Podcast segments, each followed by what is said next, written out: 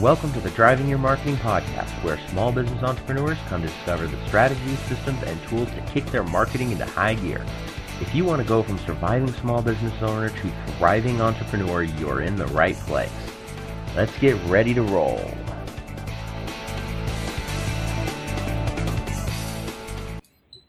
All right. Welcome everybody. Eli Delaney here with Your Marketing University and our Driving Your Marketing podcast, where we come in, interview cool, fun people that I meet throughout the world that are networkers, that are marketers, that are people that are making a difference. And most importantly, teaching you how marketing does not have to be big, complicated, scary, black magic or voodoo. It's all the stuff that you can actually do. Many times you don't even have to have a big budget to do it. But my goal is to make it as easy as possible for you to embrace what marketing really is and how you can get in front of more people, have more fun in the process. And today, I am honored to have a guest that I've actually had on the show a long, long time ago. As a matter of fact, he was my first interview when I started this show. And this is Shel Horowitz. For over a decade, Shel has been showing business owners how to be more profitable while being green and ethical. He's recently focused on profit motive as a powerful tool for turning hunger and poverty um, into sufficiency, war into peace, and doing all kinds of other great things. And part of this with his new book, Guerrilla Marketing to Heal the World, um, co-authored by Jay Conrad Levinson, the father of guerrilla marketing, who has been a huge influence on myself. Uh, Shel, thank you so much for joining me today. It's a pleasure, Eli. It's nice to be back. Yes, it's been way, way too long. So as, you know, I kind of just went through your bio very quickly on a very short scale. Give us a bigger picture of who you are and what you've been working on. Okay. I have always been motivated by making the world better, and I have always used my marketing skills for that kind of transformational social change. The earliest social change event I can remember in my life happened, believe it or not, at age three. so I've been doing this a long time. I didn't get really serious about it until about age 12, but uh, there was this one incident where I went around destroying cigarettes that my parents' friends had at a party lying around because I knew that cigarettes were bad for me and for the environment. I, I didn't have to be told that. and so that that started me on this lifetime. And for really about 40 years now, I've combined the marketing world and the social change world as primary interests in my own work. And for about the last 15, I've been braiding them together. And what happened when I started to do that is I started to think much bigger. And I really started to look at, just as 10, 15 years ago, going green was something people thought of as a hassle and a have to and an expensive pain in the butt and now they see it as a profit generator, a revenue generator, a cost cutter. And now also, the more and more the consumer world demands it. I think we're going to see the same thing about addressing hunger, poverty, war, climate change, and similar problems. And I take kind of as my motto uh, a shortened version of a quote from Muhammad Ali, of all people, that impossible is not a fact, it's a dare, it's a challenge we have done all sorts of things in our lives and in our species' lives that we were told were impossible. And it's time to say in 2016, why should we have to put up with this crap anymore? We have enough food to go around. We have enough tech. We know uh, a lot about the technologies in order to use clean energy. Um, we know a lot about how to deflate hostility and prevent war. And what are we waiting for? Right? You know, are we waiting for the climate to just take us to a cinder? Uh, we it, our window is really getting smaller, and we need to go through it before it closes. Nice, very cool. Well, and it's so funny that you know, a lot of times we as entrepreneurs, as business owners, especially those of us that are small business owners, we don't think about these kind of things as much as we probably should. And a lot of times it's because we don't think that we are going to make that much of a difference. And so one of the things I'd like you to do is share a little bit of what are some of the entrepreneurs and companies that you know that are actually really making a difference and how can that relate to companies that like smaller companies like like us that are doing mm-hmm. this? Okay, well, I'm a solopreneur, so I'm right in that ballpark, and I see myself making a difference in convincing the business world that the stuff A can be done and B should be done.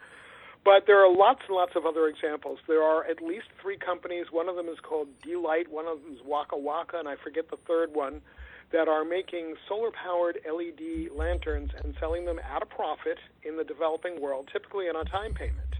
So let me just tell you why this is important. Solar LED lanterns, so what? That's always the marketing question, right? So what? What's in it for me?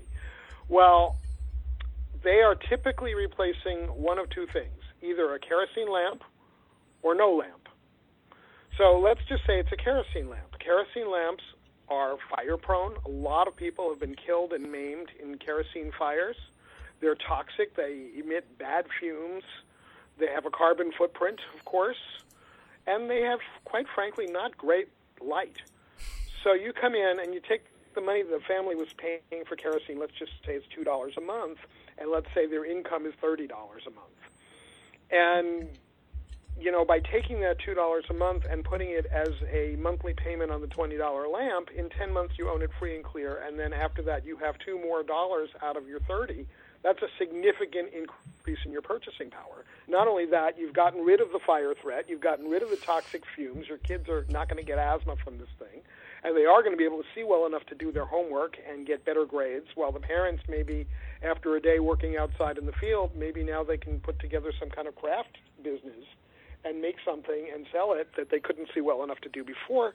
So this little $20 lantern sold again at a profit. This is not a grant, this is not charity. This is selling something that people need at a price they can pay in a way they can pay it and making money at it. And you know, this thing becomes a ladder out of poverty. So there's one example that I really really love.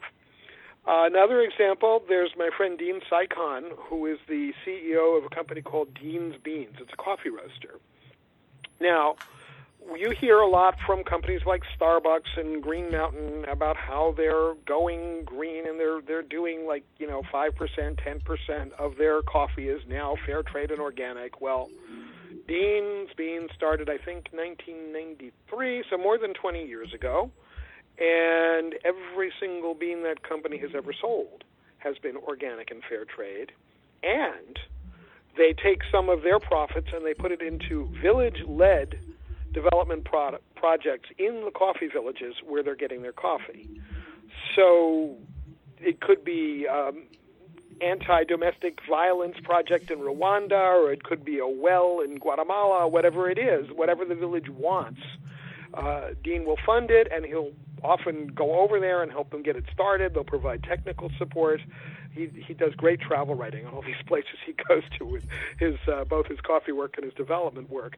Uh, he's got a book called Java Trekker that is a wonderful read, and um, you know so he is making a difference, and he's not a one person company, but he's not that much bigger. It's a small company. Of course, on a bigger scale, you've got uh, our famous ice cream friends Ben and Jerry, who really popularized the idea, along with Anita Roddick from The Body Shop, uh, that business could really have a role in social change. And I could keep listing examples, but um, you know, think about even grander scale outside the business world, some of the impossible things that we now take for granted. Think about the idea that when my house was built in 1743, the belief was that humans will never go faster than the fastest horse. well, tell that to the astronauts zooming by in the space station at 17,000 miles an hour. Right. Well, and it's it's so funny because the world has changed so much that things that were revolutionary and the best thing in the world at the time have now completely changed. And I think that's right. one of the things that we need to start changing our, our mindset behind how we do business as a whole. And I'm seeing a huge shift in it. And that's one of the reasons why this is such a timely topic is that the way we do business has shifted huge over even just the last few years. Um, I know, you know, coming from, you know, you and I before we started this, this call, we were talking about, uh, my move from Phoenix, Arizona up to Portland, Oregon area. And that alone, I mean, the, the attitudes of the entrepreneurs are very, very different in both places. And so it kind of opened me up to a whole different way of how business is being done, which actually leads me to something I wanted to, to talk to you about. Uh, uh, yeah, let me just jump in with uh-huh. a Portland comment because I just mm-hmm. interviewed Michael Shuman recently. He's the author of several books on local economy, mm-hmm. and he uses a number of examples from Portland that you might want to look into. One okay. of them is something called Supportland. Mm-hmm. Uh, you know, a, a, network of local businesses. So that might be a resource for you as a local entrepreneur there, and also a, way of, of, finding community. Yes, actually, I do. I know them. I, I met the the woman who started that. Mm-hmm, great. Mm-hmm. Yes, awesome. Very cool.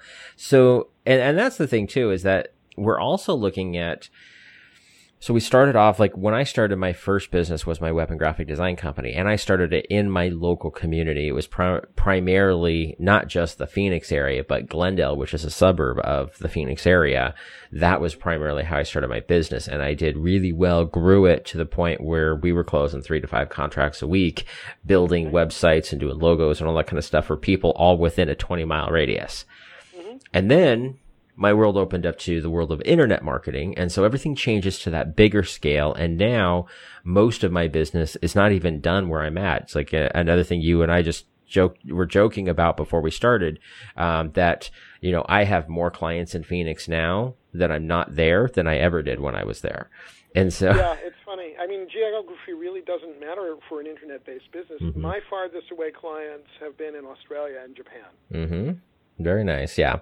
Um, I've actually had three clients from Japan. Very cool. So I work out of a farmhouse in Massachusetts. Yes, I've seen the pictures too.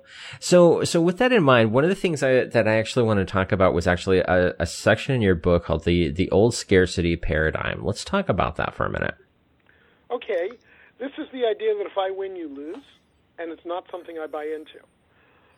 I, we have been trained as a culture to think of zero sum, to think that if uh, if someone is adding to their wealth or, or to their client list or whatever, that somebody else is subtracting. And we've seen over and over again how that model really doesn't work anymore. That we have an expansive, abundant universe. Uh, you know, you talked about working in the internet sector way back, starting a web design business. In the in the old days, like 1990 2009. Mm-hmm. Let's just say, you know, there was rapid growth in the internet, and then the bubble burst in 2001, and it came crashing down, and everybody said, "Oh, the internet is just a flash in the pan." Well, look at it now. Not only are there probably 1,000 or more times as many internet-based businesses now as there were um, when just before the bubble, but all sorts of things that we never thought about back then doing online. We pay our bills online. We monitor uh, our kids' uh, from our office to their bedroom, hundreds, well, not hundreds of miles away, but you know, a dozen miles away. All of these kinds of things. We get our refrigerators talking to our can openers. It's, uh, it, and we are still at the Model T stage. Right. No, definitely. So it's just going to keep expanding. The, I talk a lot uh, in the book and elsewhere about how market share is basically irrelevant for a lot of businesses. Market share is a much less important metric than profitability. You and I, as people who are consultants and service providers, if we were to provide 0.0001 percent of the clients out there with services, we would never sleep, we would never eat, we would never do anything, ever get up from our computers. We'd be fried in about two weeks, and uh, you know we couldn't handle it. So mm-hmm. then, what does it matter to me if your calendar is full, as long as mine is also full? I'm happy for you. Right. Well, and that's a that I think is a really important part to to kind of go into more with because I still find when I start working with some of some people that are in more the local business market that they still have that scarcity mindset. And I think that's something that we need to talk about more on a bigger scale as a whole, not just in this interview, but as a whole on yeah. how can we change that? And you actually have another section in your book that fits perfect in this, which is turn your competitors into allies. Mm-hmm. And that's. And I started doing this very early. In the, I started my business in 1981 And in the early days, it was mostly a term paper typing service. And I began to add writing resumes, and from there, writing press releases and writing other kinds of marketing things, and then becoming a marketing consultant and a publishing consultant. Just kept building and building and building. I still do actually everything that I've ever done, all the services I've ever offered in business except for two. One of them is typing term papers. I haven't done that since I think 1990. and the other is uh, consulting with people on what kind of computer system they should buy, which got way too big and complicated for me way too fast but other than that, I'm still writing resumes for people, and I'm still writing press releases, and I'm also doing the high level consulting on how to build social change directly into your products and services. But in the very early days of my businesses, I discovered that there was something called the Western Massachusetts Secretarial Services Association. And I've always been good about networking with my competitors, so I went and I decided to see what they were about. And lo and behold, I found a lot of people who hated to write resumes and loved to transcribe tapes. And that was great because I hated to transcribe tapes and I loved to write resumes. So we both overlapped in, we all, I should say, overlapped in, in the straight typing jobs that at that point were part of my business. But we had these other areas where we each had a specialty, and were very, very happy rather than sending somebody away mad because we didn't have the resource for them. We could say, oh, for that, you should just, where are you located? Okay, here's somebody you can call in that area. Mm-hmm. And everybody's happy. And actually, another one of my competitors and I started ordering office products together because uh, it, we could make the minimum for free shipping by going in together. So this is, again, this is back in the early 80s. So it just became second nature to me. Perhaps my biggest success story in collaborating with a competitor is that I have now done two books co-authored with Jay Conrad Levinson, father of guerrilla marketing. Mm-hmm. Jay is a marketing speaker. I'm a marketing speaker. Jay is a consultant and copywriter. I'm a consultant and copywriter. Yet we were able to expand both of our universes by working together. Uh, he basically got from me, he got credibility in the green world that he never had. And I got, of course, to be part of the biggest name in marketing history and the best selling brand. And let me tell you, yes, it does open doors when you can say, I'm a guerrilla marketing author. Mm-hmm. No, definitely. Well, and you know, that's a funny thing about that is that I've always been such a huge fan of the guerrilla marketing family. And that was one of the biggest things that attracted me to working with you originally and having you on the show when I first was thinking about the show. You know, I hadn't even put it together yet.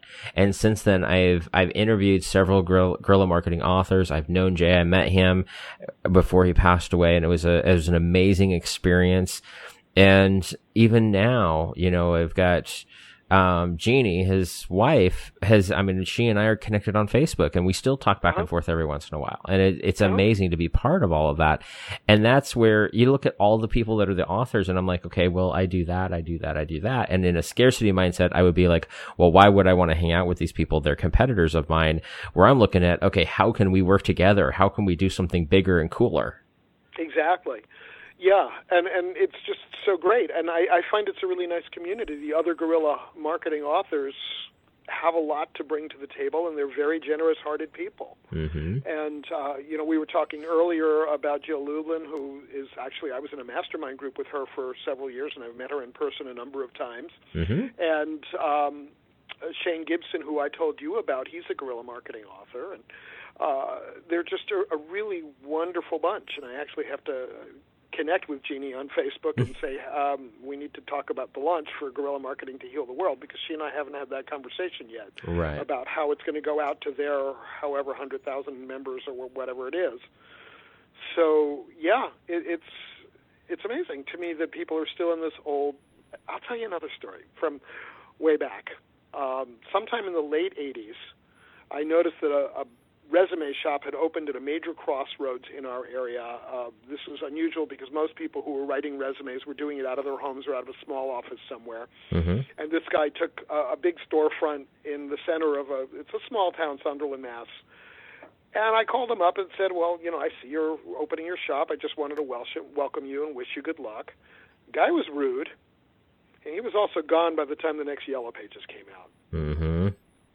Here it is. I am still here I get a lot of referrals. There's one resume writer two towns away from me who sends me a ton of business. Most of the resume business that I get from that is not from my own clients' referrals or from people finding me on Google is from her because she only wants to do very in the box resumes and I'll do the out of the box ones mm-hmm. where she can't turn them around quickly enough. So she sends me, I don't know, 10, 15 clients a year that I don't have to work for. Right. That's that's and that is so cool. You know, it's it's really funny because I'm, you know, I'm a networking coach as well. That's like one of my specialties is the networking um, side of marketing. And it was funny because I was at an event, oh, probably yeah, it's probably even going on a year now. And I was there supporting somebody else who's also in the networking side of things, but I was there supporting him um, with his first seminar in the area. And I met somebody else who also does the same thing. And next thing I know, she and I end up having coffee and she signs up to be a coaching client of mine. And she has been ever since. And because she sees where my value is and I've been in the industry longer and part of what I do is on the technology side, which is the part that scares her. So I'm like, okay, you know, I'm going to teach you some of my networking stuff, but you know a bunch of that, but I'm going to help you with the net, with the technology side. And my goal is to keep her as successful as possible. And she appreciates it because she looks at me as somebody who's, who is where she wants to be. And so she chose to hire me to be part of that. And it's my honor to be do, be, do that for her. It's a yeah. lot of fun. Yeah. And I, I know that I am now at this point I'm where a lot of people would like to be in terms of the green marketing world, and mm-hmm. that's very nice for me.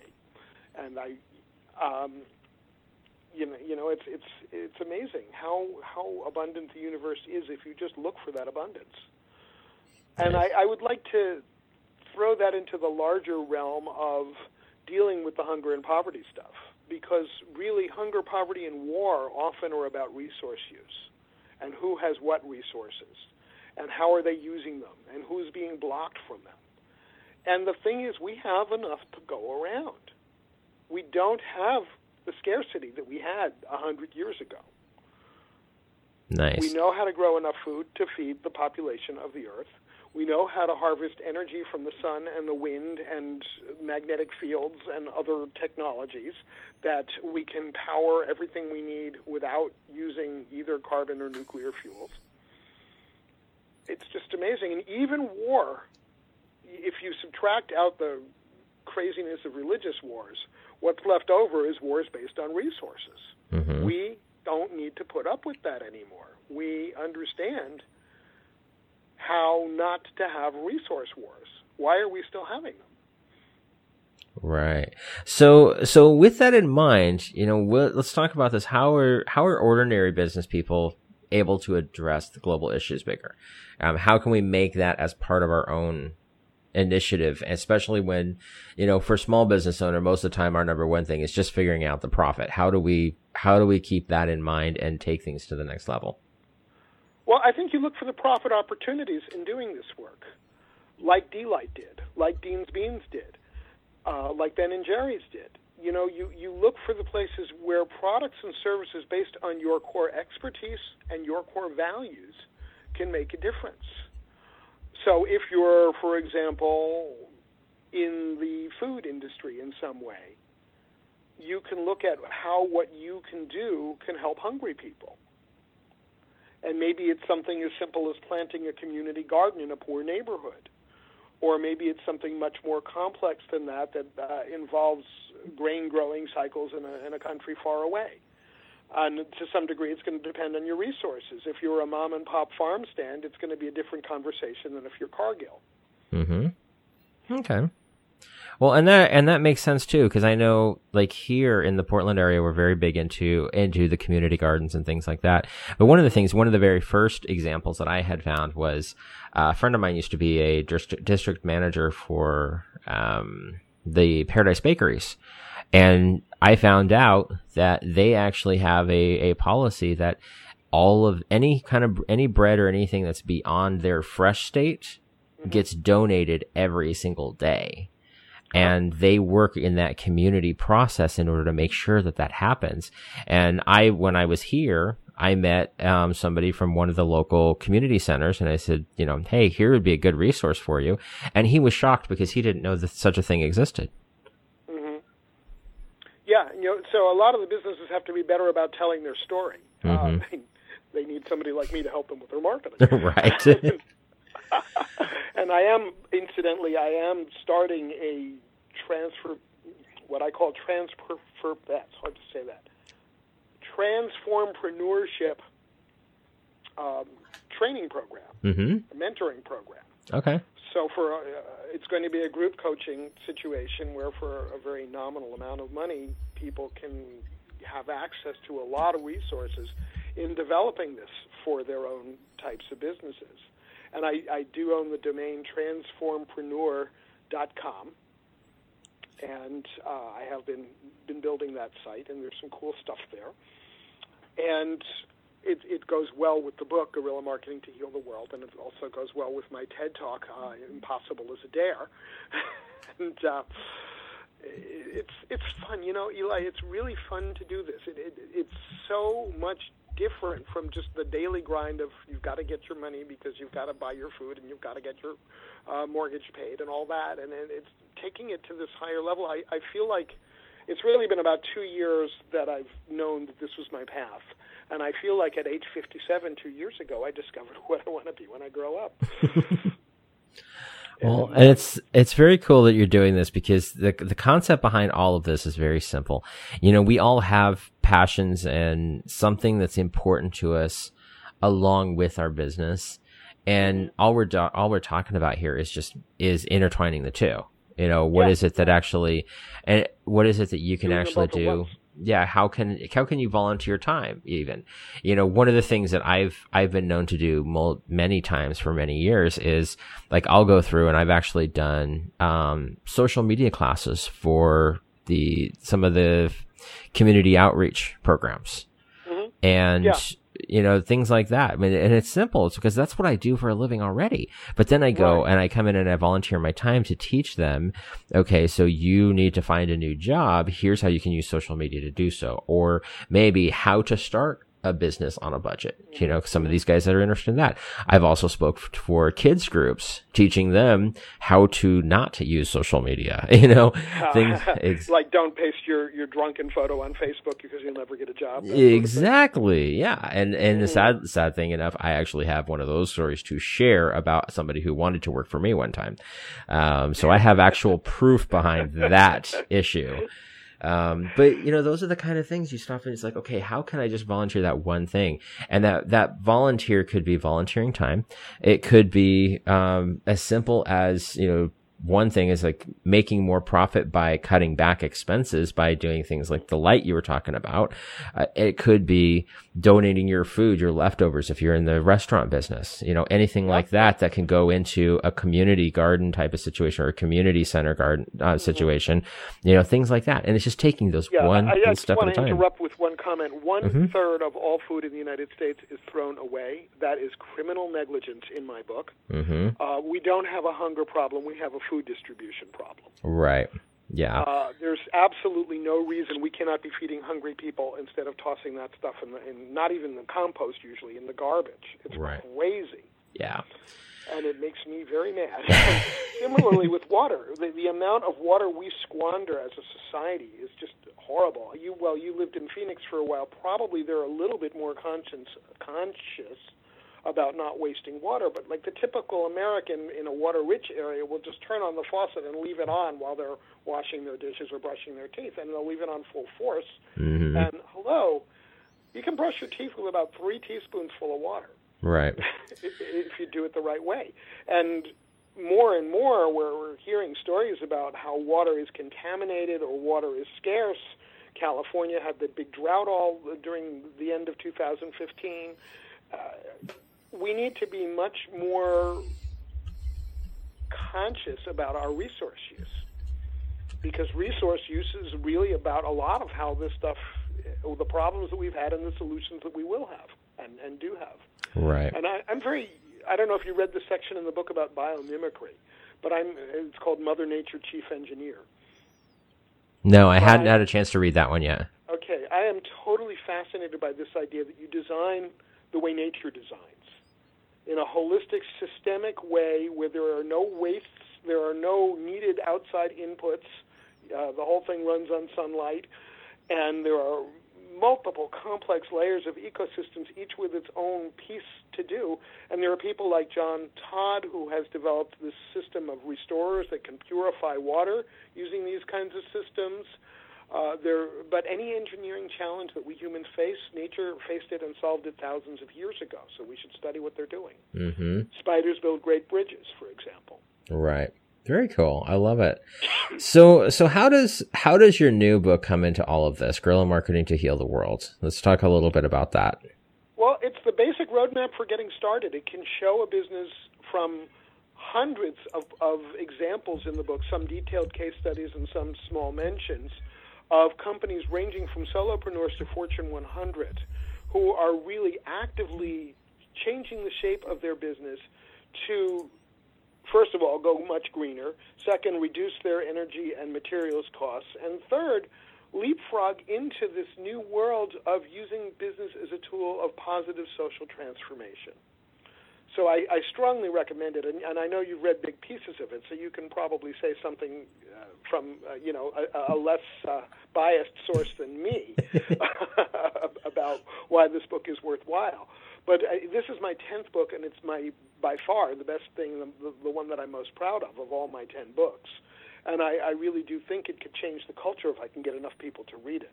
And I, I tried to make it a good, easy, light read. Also, it's not um, deep in, in academic language or anything like that. It's very accessible. Right. And that's one of the things too that I like about it is that everything that you write is very very easy to get to read. You know, a lot of times things like this tend to be kind of complicated and, and quite honestly, kind of boring sometimes. And your books are not that way. Um, yeah, and that, that was a very big plus for me because I can get bored very easy. My ADD kicks in and I'm like, okay, I'm onto something else. This is, this is cool and this is important, but I want something entertaining now. And that's one thing I've, I have read your last book and I had no problems with it. I am in the process of reading this one. Haven't got it finished yet, but it's very good. And you've got some amazing testimonials and some case studies in here. I mean, you've got Bob Burg, the the author of the the Go Giver, which is an amazing book. And Bob, I matter of fact, I had him as a guest on the show uh, a while back as well. He's an amazing, amazingly cool guy, and. Yes, he.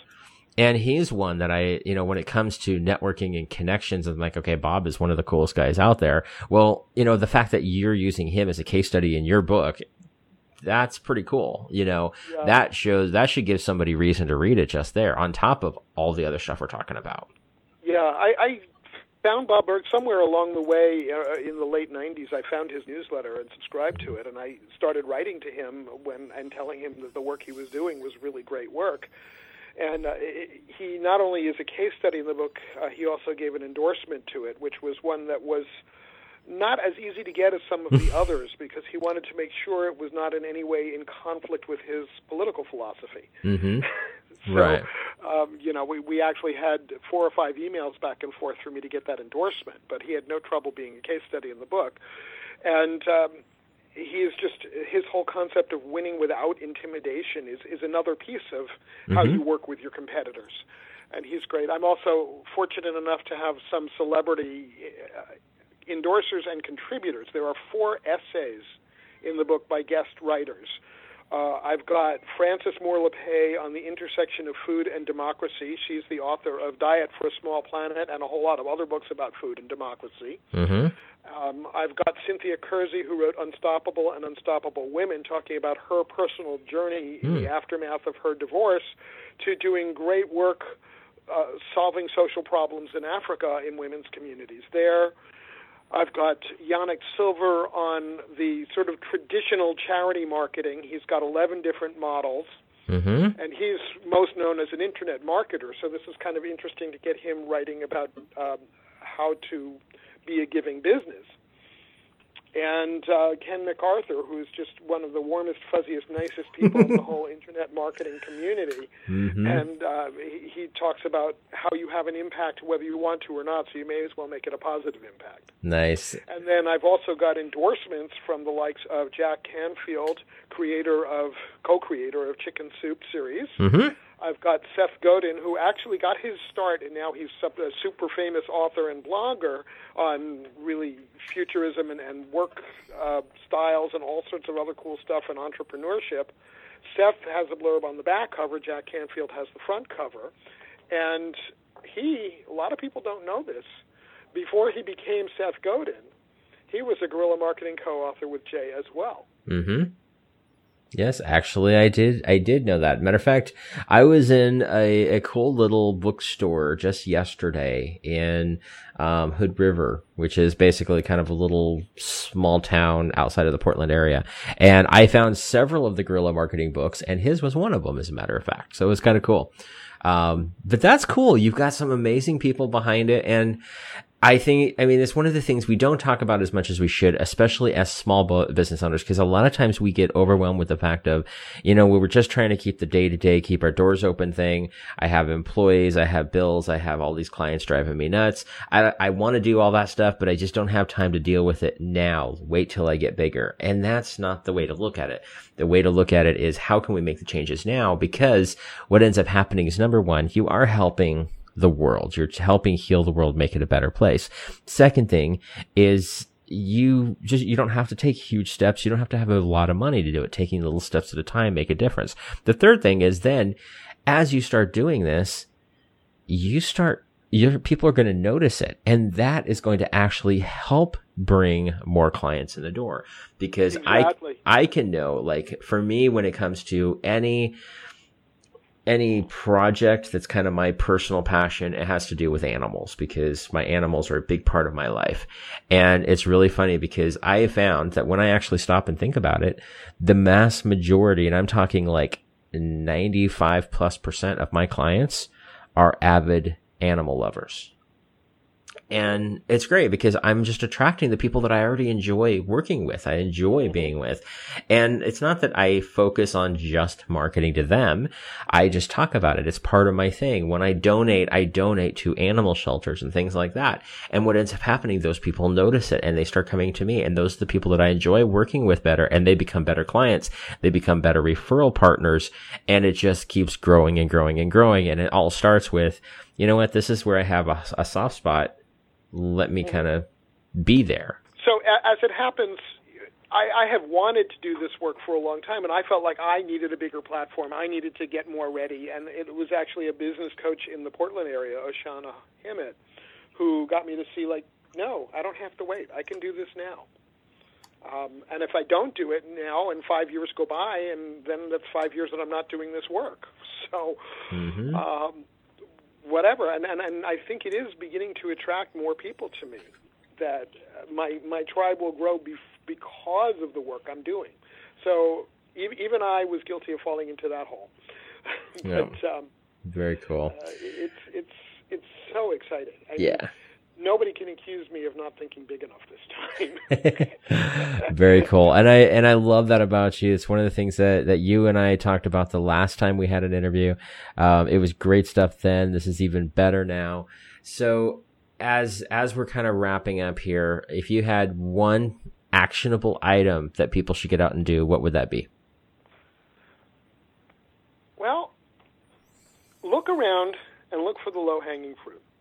Maybe it's something as easy as switching from a single-sided laser printer to a duplexing one, or you know, caulking your windows and making sure that your outside wall electric outlets and switch plates are insulated.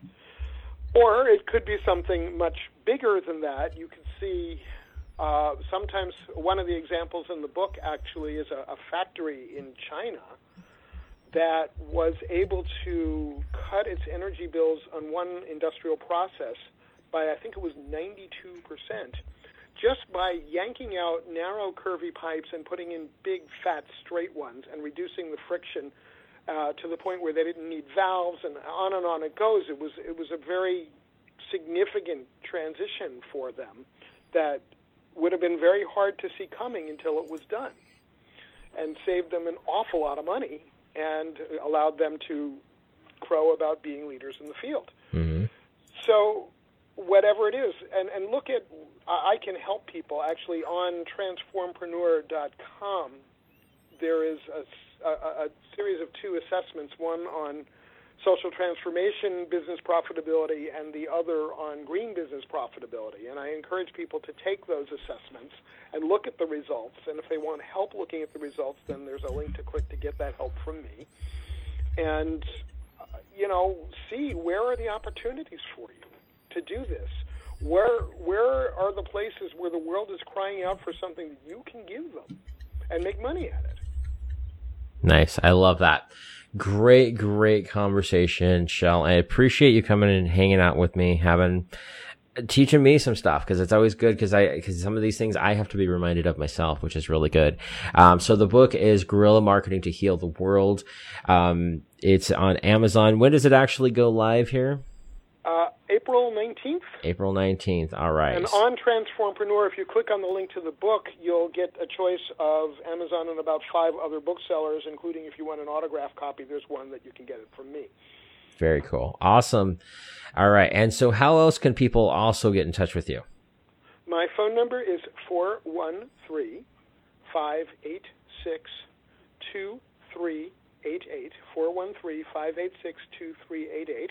I'm happy to have your call anytime between 8 a.m. and 10 p.m. Eastern. I'm emailable at shel, shell, my first name, at greenandprofitable.com, and is spelled out, and Shel has only one L. Twitter is my name again, Shel Horowitz. Uh, and um, basically I try to make myself pretty accessible. awesome. Yes, you know, there's not a lot of people on my show that actually give out phone numbers. I don't even give out my phone number. um, so that shows how, how accessible you are and how passionate you are about this. So, uh, Shel, thank you so much. It's always a pleasure. And, you know, you know me, if there's anything that I can do to help you out, reach out and let me know anytime. Great. Thanks, Eli. I appreciate it. All right. And thanks everybody listening in. If you got good stuff out of this, definitely go to iTunes and pop in a, a review. Just let us know how, how we're doing. Um, let Shel know that you appreciated him on the show and that you got good stuff out of it. Uh, be sure to connect with him and all the show notes will be on the website at drivingyourmarketing.com. With and that'll that, include my contact information, I'm sure. Oh, definitely. And with that, everybody get out there, have an amazing rockstar week and we'll see you on the next show. Hey there, this is Eli again, and I got a question for you. Do you have a roadmap for marketing your business? If you're consistently looking for new marketing ideas just to keep your business going, then you need to check out smallbusinessmarketingroadmap.com and download the free special report that I created to help you create a marketing plan that will thrive in any economy. Again, that's smallbusinessmarketingroadmap.com. Go get it, read it, and start the road trip of your lifetime. See you on the other side.